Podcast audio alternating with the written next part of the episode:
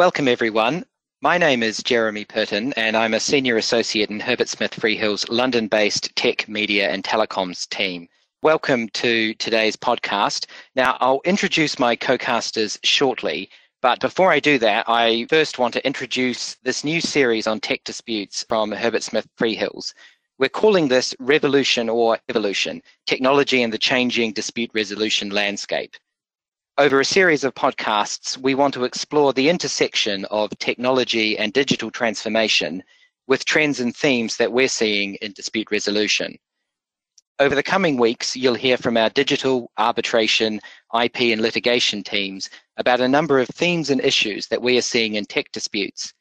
These include collaboration disputes, issues with trade secrets, software audit and data licensing, reputation management, investment protection, and technology dispute resolution procedures. We've got a host of experts who will be sharing their thoughts and experiences, so please do join us for what promises to be a really interesting topical set of podcasts. Now, today we're focusing on the sort of disputes that arise in technology services and transformation projects or in complex sourcing arrangements. We'll be splitting this into three parts the first will be a survey of current trends and disputes between technology suppliers and customers. In the second, we'll have a discussion about the sort of risk mitigation and early intervention measures that we are seeing in the market. And finally, we'll wrap up with some tips and strategies for managing when things don't necessarily go as planned. Now, as I said, I'm a senior associate in our tech, media, and telecoms team. I spend a lot of my time working with clients on complex technology and sourcing transactions, but I'm joined today by Rachel Lidgate and Martin Heavey, both of whom are dispute resolution experts. Now, Rachel is a partner in our firm's dispute resolution division and is experienced in acting for clients in complex IT outsourcing and digital transformation disputes. Martin's a senior associate in the same team and is the UK co lead of the firm's digital law group. Now, look, there's a whole world of things we could talk about today. The concept of IT or technology contracts and sourcing programs covers a broad church of arrangements between customers and suppliers. Sourcing programs, in particular, can run from vast programs of transformational activity through to regular cycles of exit and reprocurement of standardized services. What we want to do is talk about some key or recurring themes that we encounter when disputes don't turn out as planned and the parties find themselves in dispute or perhaps teetering on the edge of one. That's where the title of this session, Fences and Ambulances, come from. We often think of the identification and management of disputes and the contractual tools we can deploy as operating as either fences at the top of the cliff or as ambulances at the bottom. So let's begin with a question. What are the main types of disputes that we see in the market between IT customers and suppliers? So often the, the way disputes manifest themselves is in terms of delay, quality, or cost. Uh, essentially, what they tend to boil down to is some combination of the following. First, there are often unresolved differences of opinion as to what the scope of a given IT project or service is, particularly where the customer believes it is buying one thing and the supplier thinks it is providing another. Second, there is an allegation that the supplier is providing an inadequately low service standard, that might be where they are providing outsourced services. And for example, there are outages of IT services. And this begins to affect the customer's own operations and the perception of whether they're getting value for money from the supplier. Third, the customer is concerned that it takes too long to resolve incidents or where an IT supplier has been brought in as part of a transformation project.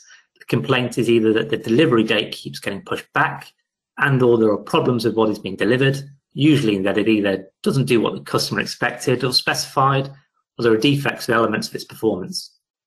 And looking at tech disputes from a supplier perspective, the usual initial complaint we see is that a customer isn't paying the bills.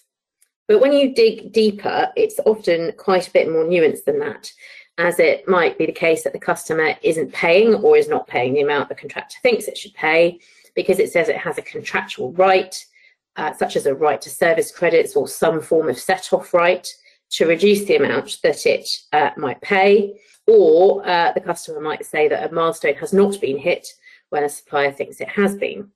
Added to that, a number of disputes arise because of disagreements over whether or not there has been a change in scope with related additional cost.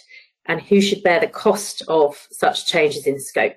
Uh, in fixed price contracts, there's often dispute as to whether the supplier is entitled to charge extra because of delays outside of its control, uh, or indeed that it sees as being the fault of the customer.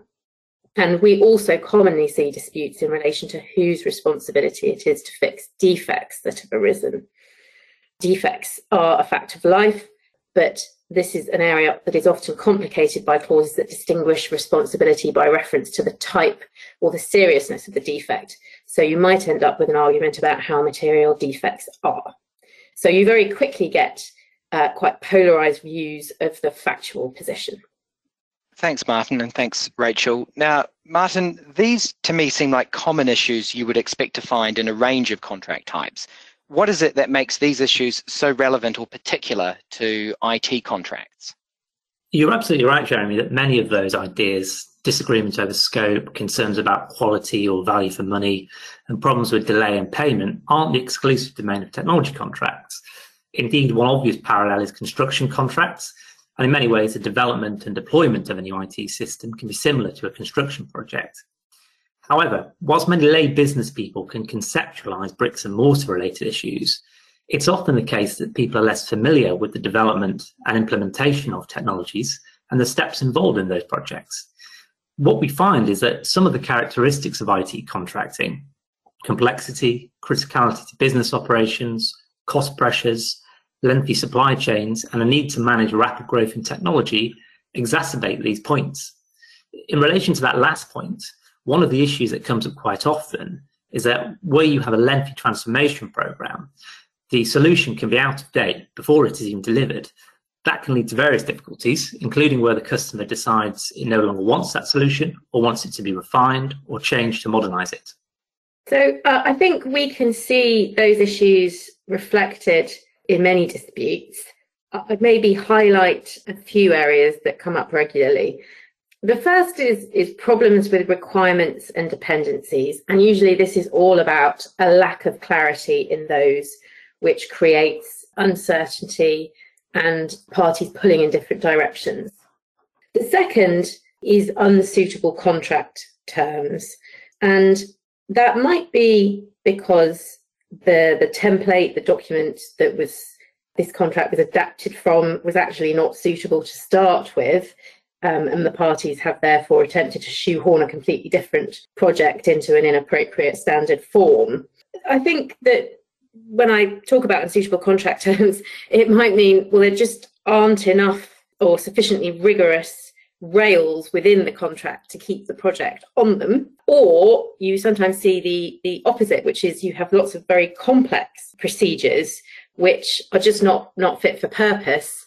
They don't reflect how the project is going to run on the ground. So effectively the contract gets put in a drawer and not pulled out until lawyers get involved later in relation to a dispute i'd also highlight change control and that is often an area where, as I say, you might have quite a complex procedure, but the parties then might move away from it, either because it's too difficult to follow it or it's not fast enough.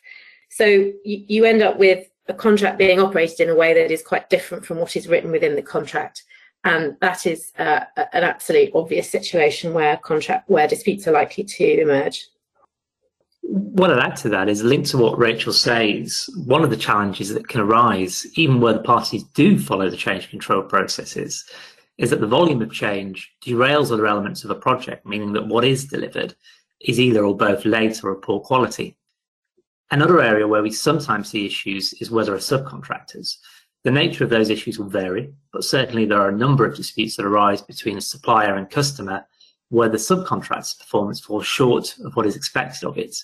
Similarly, there are frequently disputes where there is a disconnect between what it is the main supplier is doing on the project and the work done by the subcontractor, meaning that there can be elements of work that fall between the gaps.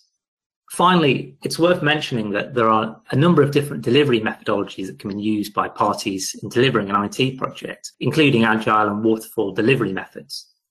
Sometimes a failure to understand what those delivery models means in the context of the project can itself lead to disputes whichever model chosen will have its own advantages and disadvantages. But the key point for the parties is that it is important that they understand how the delivery model chosen affects how the project is run and that the parties give thought to how their rights and remedies under the contract fit with that delivery model.